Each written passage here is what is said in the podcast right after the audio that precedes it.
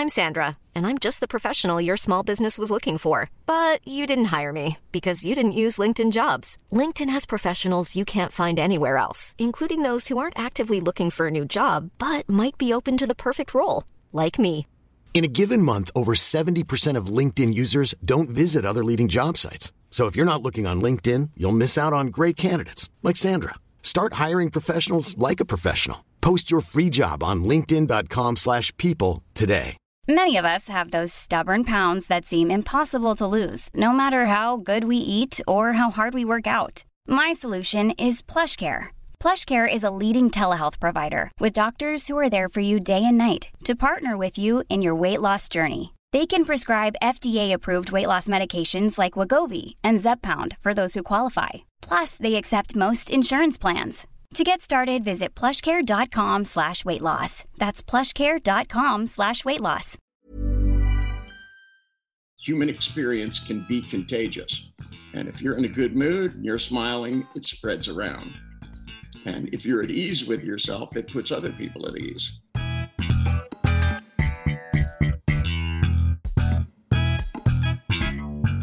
Welcome to the Humourology Podcast with me, Paul Boross, and my glittering lineup of guests from the worlds of business, sport, and entertainment, who are going to share their wisdom and their use of humour.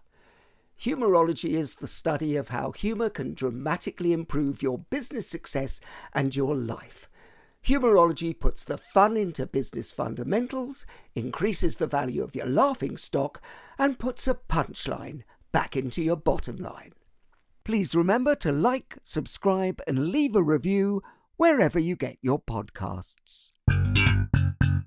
Now, this is part two of our podcast with Dr. Richard Bandler. And let's begin by saying, Richard, as well as NLP and hypnotism, you are notorious for going against conventional psychiatry. You know, somebody once said, you know, that I was out to kill Sigmund Freud and uh, you know, they described me as the man who killed Sigmund Freud. And I said, only in the sense that Sigmund Freud believed that our past causes the future, so that all of those 160 schools of, of psychotherapy were on an archaeological dig to find out what caused the problems you have now. Some looked in your childhood, some looked at your mother, it, it, but they were all going backwards in order to go forwards. Uh, doing that in a car is a really bad idea. And doing that in your life is just as bad of an idea. I only want to know where you want to go. And I, if I don't know how to get you there, I'll find somebody who's been there before. And if nobody's been there before, then it tells us where not to look. Do you find yourself funny, Richard? Do you make yourself laugh? Yeah, I, I try to do too many things at the same time. And sometimes I do really dumb stuff, you know, trying to brush my teeth with a pen, you know, because I was taking notes and I forgot. I was in the middle of brushing my teeth and then I just went ahead and stuck the pen in my mouth. Um, little faux pas like that. Um, you know, it's, uh, you know, if, if, if we don't, if we don't find our mistakes humorous, we get to repeat them over and over again. Well, you've got such a sort of uh, a natural way about you. I worked for many years at the Comedy Store and Caroline's and the Comic Strip and all over America, and uh, I've worked with so many comedians who are actually less funny than you. So, did you ever consider actually doing the stand-up circuit? No, they don't get paid enough. That's why well, you're doing what you're doing, isn't it? well, I, well, yeah, that's why I've gone from comedy to to what I do now. Actually, it's very true.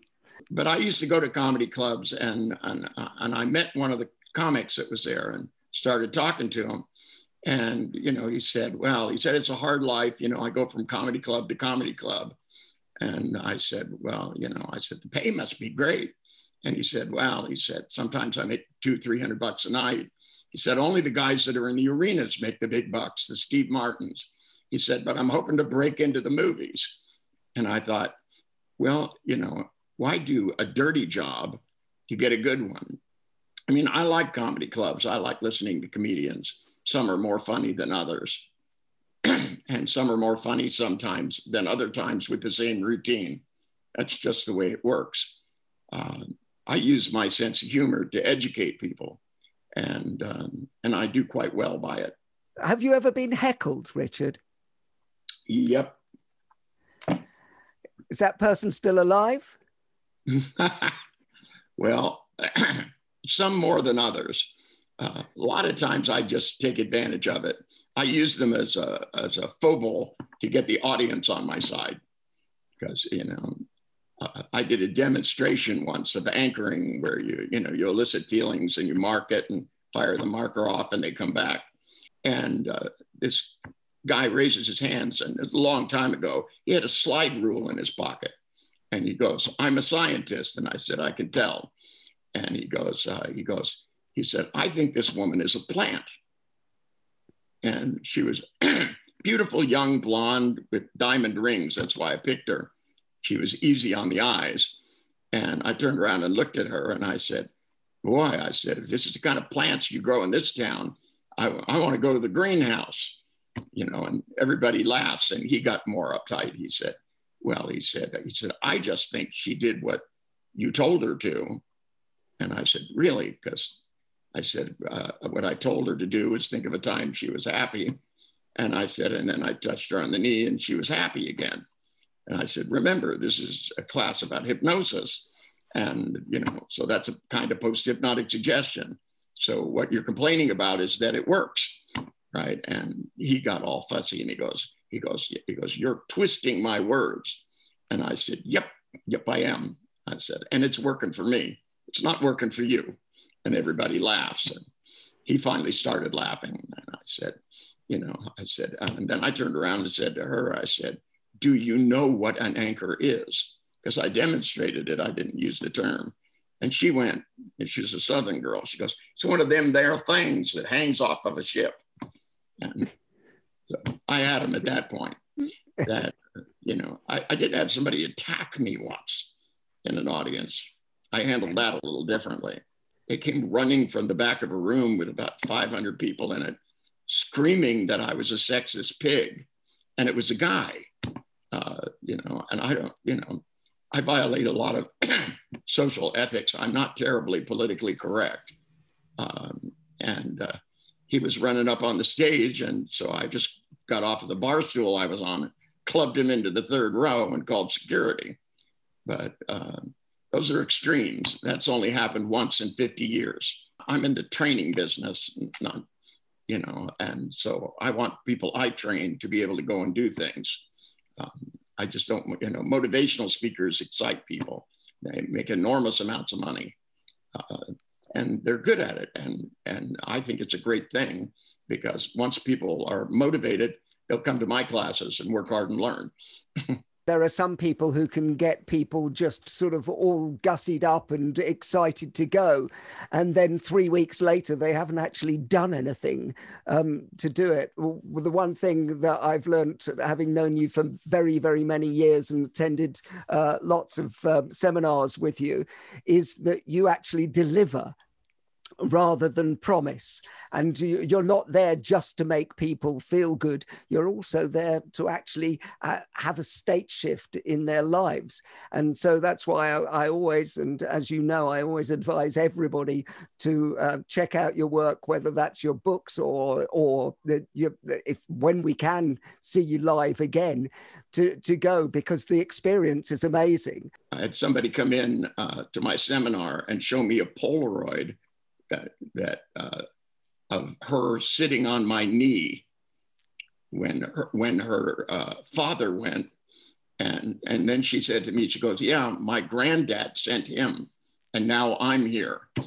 And I went, well, you want to make me feel older? You did a great job. I want people to go out and succeed. That's what makes pleases me is when they come back and brag about it. Younger people when they see something happen in front of their eyes, are, are, are much more thoroughly convinced than people who, who are measuring whether this fits what they know. A lot of people are going, well, you know, is this the same as that? And, you know, a lot of people try to match everything together. And I, you know, when when you're really young, you don't have enough to match things with. You know, you've been told something is, you know, not possible, and then you see it happen. You go, wow, you know, and you know, if they can do it, I should be able to do it.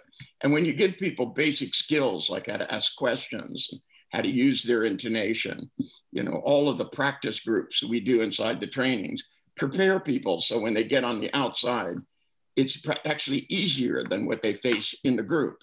We don't make it easy for them, we challenge them. That's why I have a tournament at the end and not a test. Do, do people laugh enough in the workplace, do you think?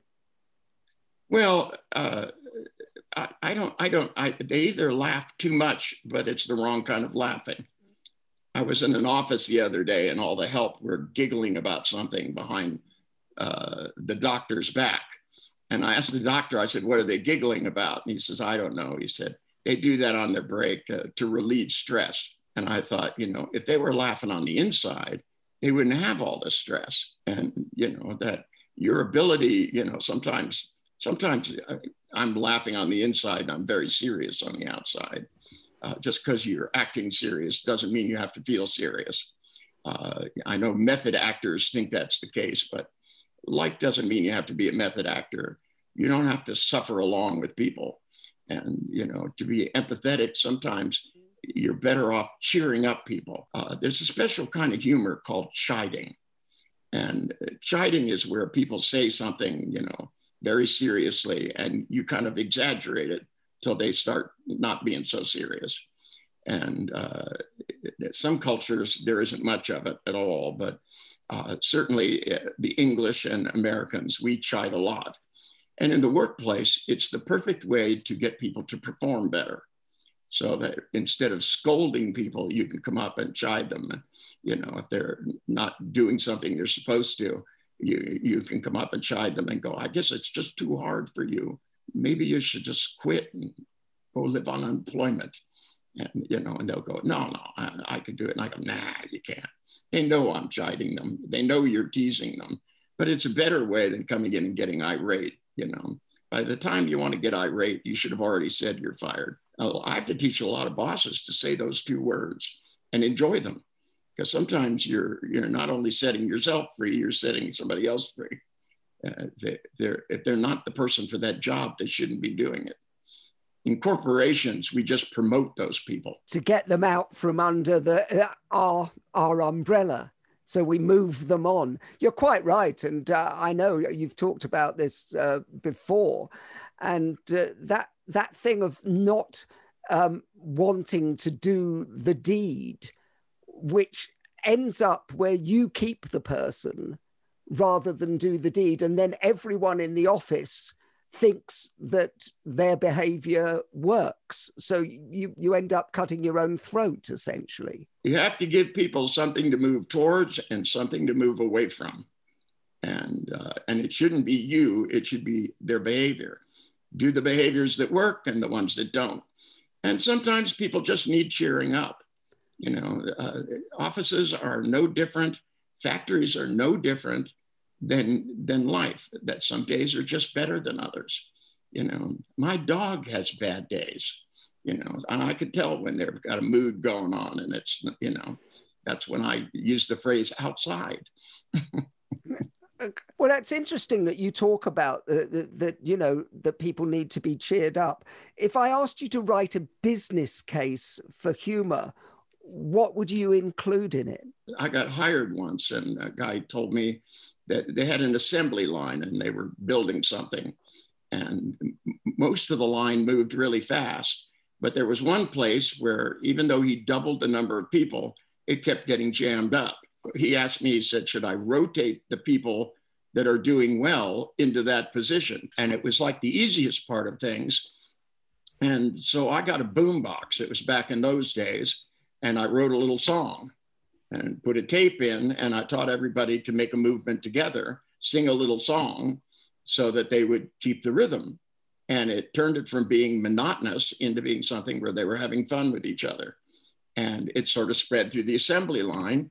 And pretty soon, uh, instead of trying to get to a certain pace, they tripled the output of the factory. So, I mean, to me, that would be a good case, but it's not necessarily just humor. Humor comes in a lot of forms. You know, it's it's about enjoyment. Humor is the expression of enjoyment. It's not just telling jokes. You can tell jokes and not be funny.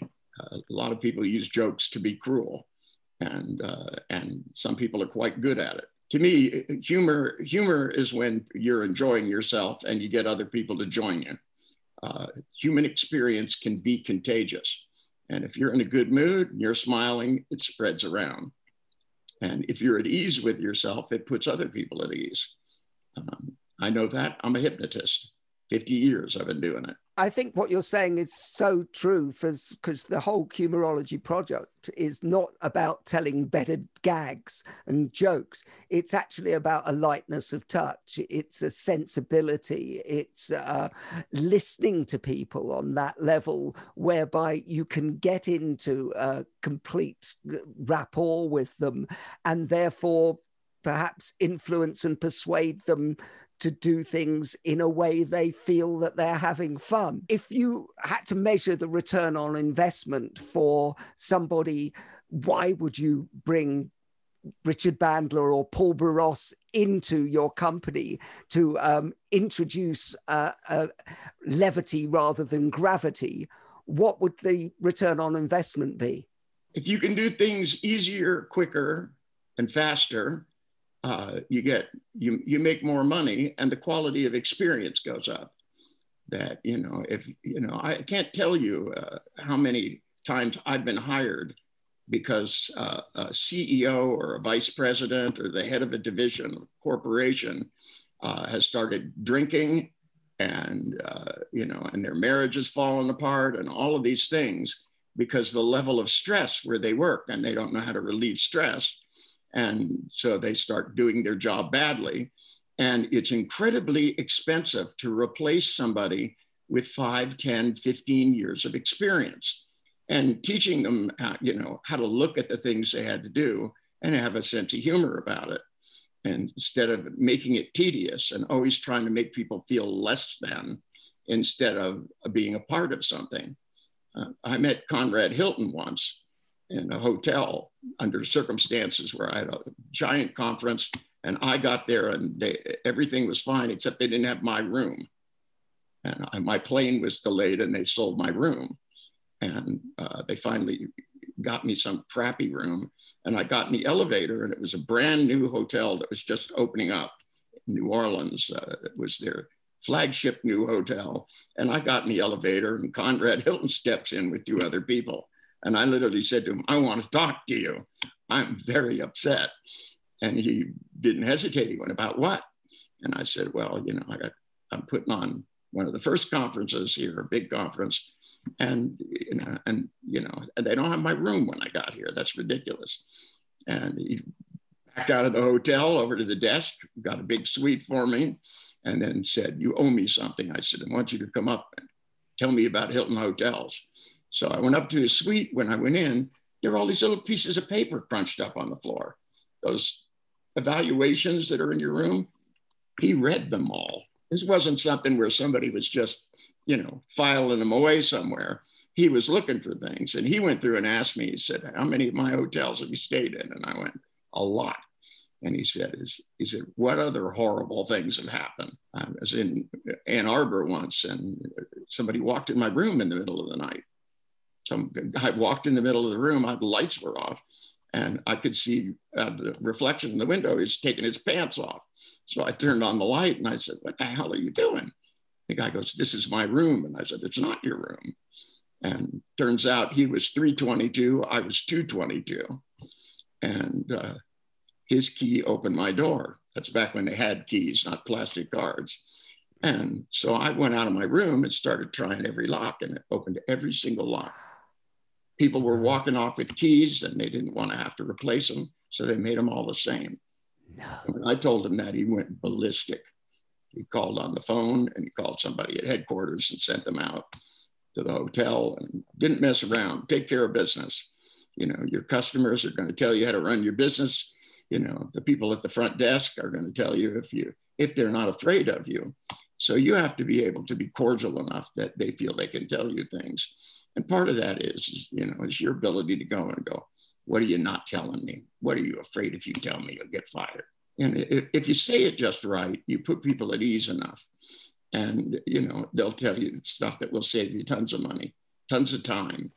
The real currency of a job is how much of that time do you spend from the time you walk in enjoying yourself to the moment you go home. And then the currency of living is how much do you enjoy being home and the people you're with.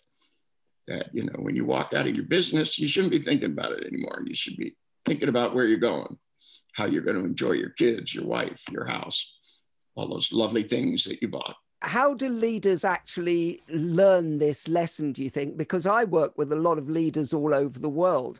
And uh, one of the last things it seems that they're doing is is listening and connecting with their their customers like Conrad Hilton or or, or with their staff. What's a tactic uh, a, a strategy that they can do in order to become better at listening and lightness? Smile. That's the big secret when you if you're not if you don't have good tonality and you're not smiling it scares your employees what's the difference between when somebody tells you something and you do it and somebody tells you something and you put it off? And if you ask them in the right tonality uh, you know and they'll go well I, I don't know why i put things off. And i go i don't care why. I said how do you know which ones are which?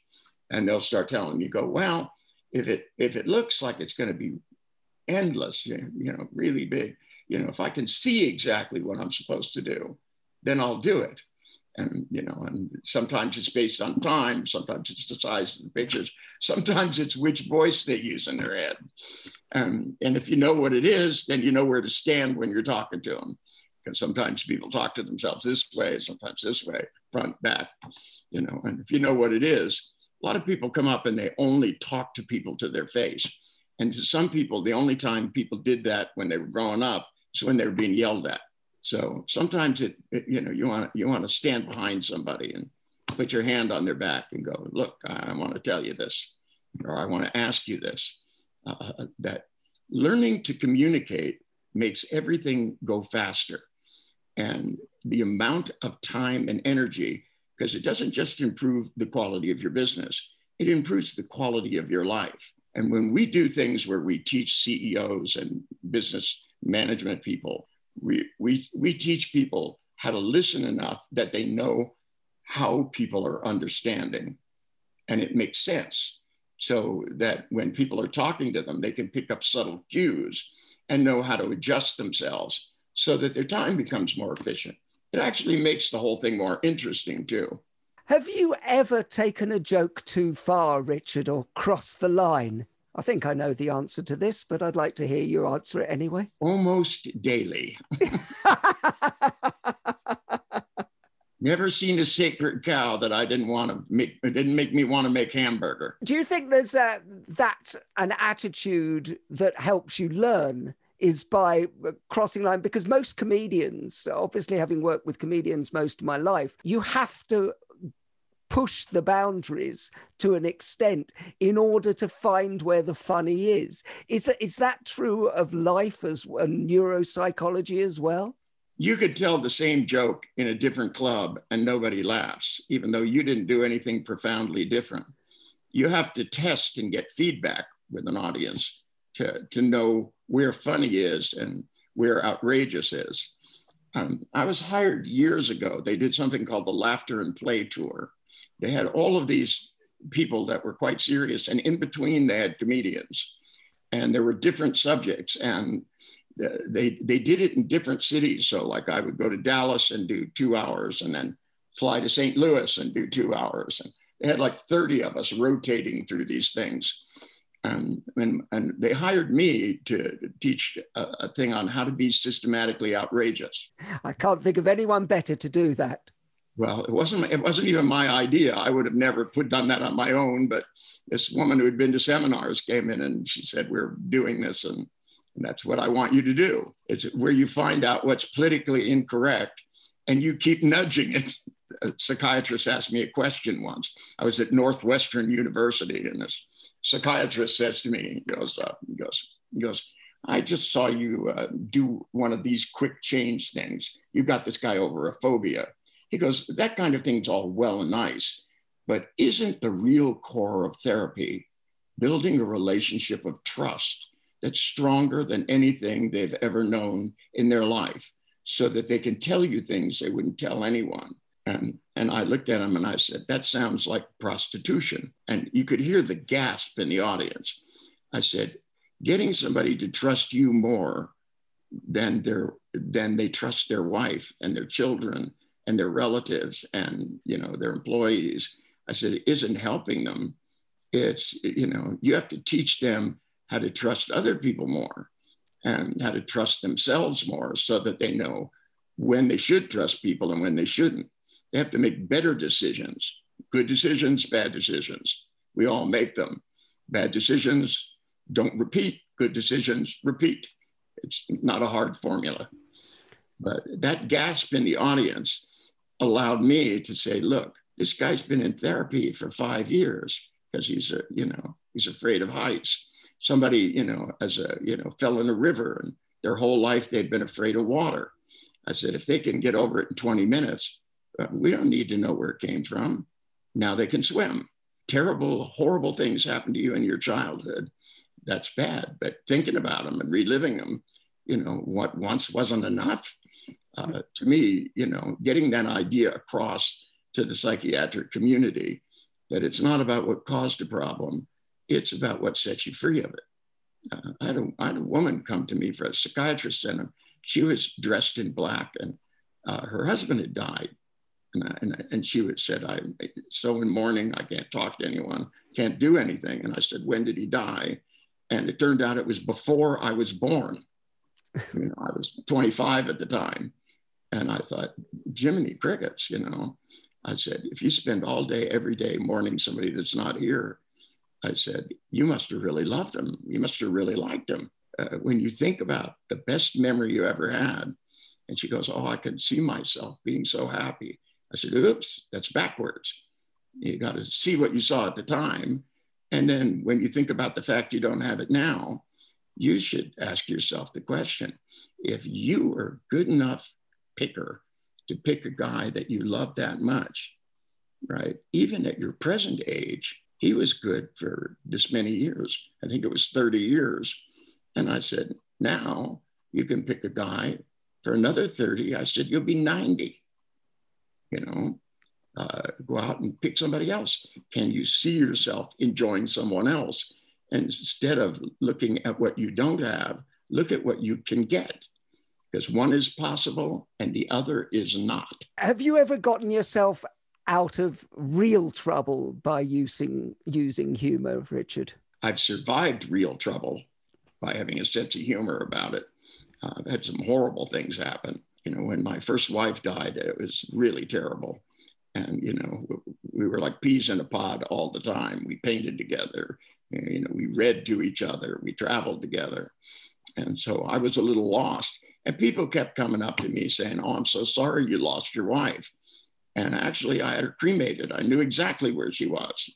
And I would say, You know, I know where my wife is. She's on the mantelpiece. Uh, so I escaped having to have long conversations about how bad I felt because I didn't need help making it bad. I was doing a good enough job myself. Um, fortunately, uh, I took my own advice and moved on. And now I'm actually married to the woman I went out with before I got married the first time. The lovely Glenda. Yes. The lovely Glenda, yes. In business, is it survival of the fittest or survival of the funniest? I wouldn't say it's either, to tell you the truth. it's when you combine combine being fit, uh, and which means you're determined, with having a sense of humor and enjoying it. That's the strongest combination. So that either or stuff doesn't work for me. When people say is a glass half full or half empty, I'm going where are the other glasses? We're now going into the final section, Richard, which is called quickfire questions. I don't believe you can do quickfire questions, so I think they might go on for. Maybe right, but I'll give it a shot. Who's the funniest business person that you've met? John La Valle, hands down. I, I couldn't agree more. Having worked with John as well, he's just he is hilarious. Um, and that was quick. What book makes you laugh? Breakfast of Champions.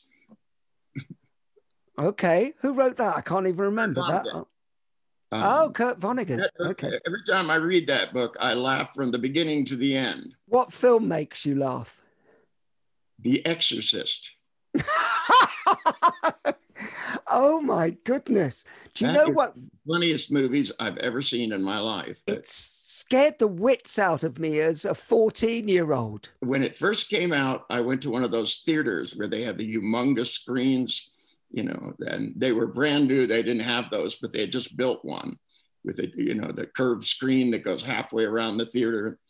And everybody else in the theater was scared to death. And I mean, that line, nice day for an exorcism, that's funny stuff. you know, the head going around in a circle. And my Jewish background, I know a lot about demonology. You know that it's part of the tradition. You know, binding demons and stuff. The four people that went to the theater with me when we got in the car, they all looked at me. They said, "There's something seriously wrong with you." I said, I said, "That was just the funniest movie." Well, I, I do remember that a friend of mine came and knocked on the window after we'd been seeing it, and I jumped out of my skin. And from that moment on, I I never understood why people wanted to go to see horror films to frighten themselves. But you've just changed my whole attitude to horror films now. And I think that you you go and see the funny side, you can enjoy it in a whole new way. It's the best one line, uh, funny line in any movie Nice day for an exorcism, don't you? What word makes you laugh, Richard? Persnickety. Persnickety? Yeah. That's a funny word. it's a great word. Uh, and I'm going to look it up later on. What does persnickety mean? Really, really, really picky. Persnickety. You know, uh, somebody is a persnickety eater, won't eat hardly anything and complains about the way it's cooked. It almost sounds like what it means. You know, he's really persnickety. Would you rather be considered clever or funny, Richard? I'd rather be considered smart, um, which includes both of those.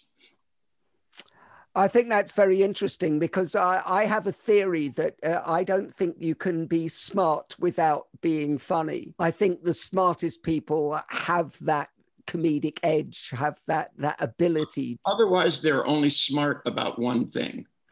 I met a guy who was an absolute genius when it came to the technology of hard drives, but he wasn't smart about anything else. The rest of his life was, and there are a lot of people that are experts in one thing, but the rest, you know, they, they try to use the way they think about one thing for everything.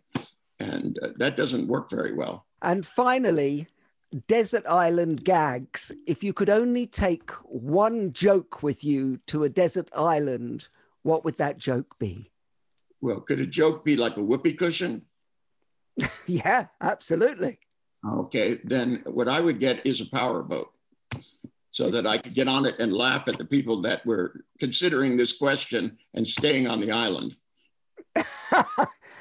Yeah, you see the way you did that? You are the best hypnotist in the world. You've made me give you a powerboat to get off the island. Richard Bandler, it's as always a great pleasure. Thank you so much for appearing on the Humourology podcast. Well, it's been a pleasure. It's nice to talk about something other than human suffering. the Humourology podcast was hosted by Paul Boross and produced by Simon Banks. Music by Steve Hayworth, creative direction by Les Hughes, and additional research by Helen Sykes. Please remember to subscribe, like, and leave a review wherever you get your podcasts. This has been a Big Sky production. Mom deserves the best, and there's no better place to shop for Mother's Day than Whole Foods Market. They're your destination for unbeatable savings, from premium gifts to show-stopping flowers and irresistible desserts. Start by saving 33% with Prime on all body care and candles. Then get a 15-stem bunch of tulips for just $9.99 each with Prime. Round out Mom's menu with festive rosé, irresistible berry chantilly cake, and more special treats. Come celebrate Mother's Day at Whole Foods Market.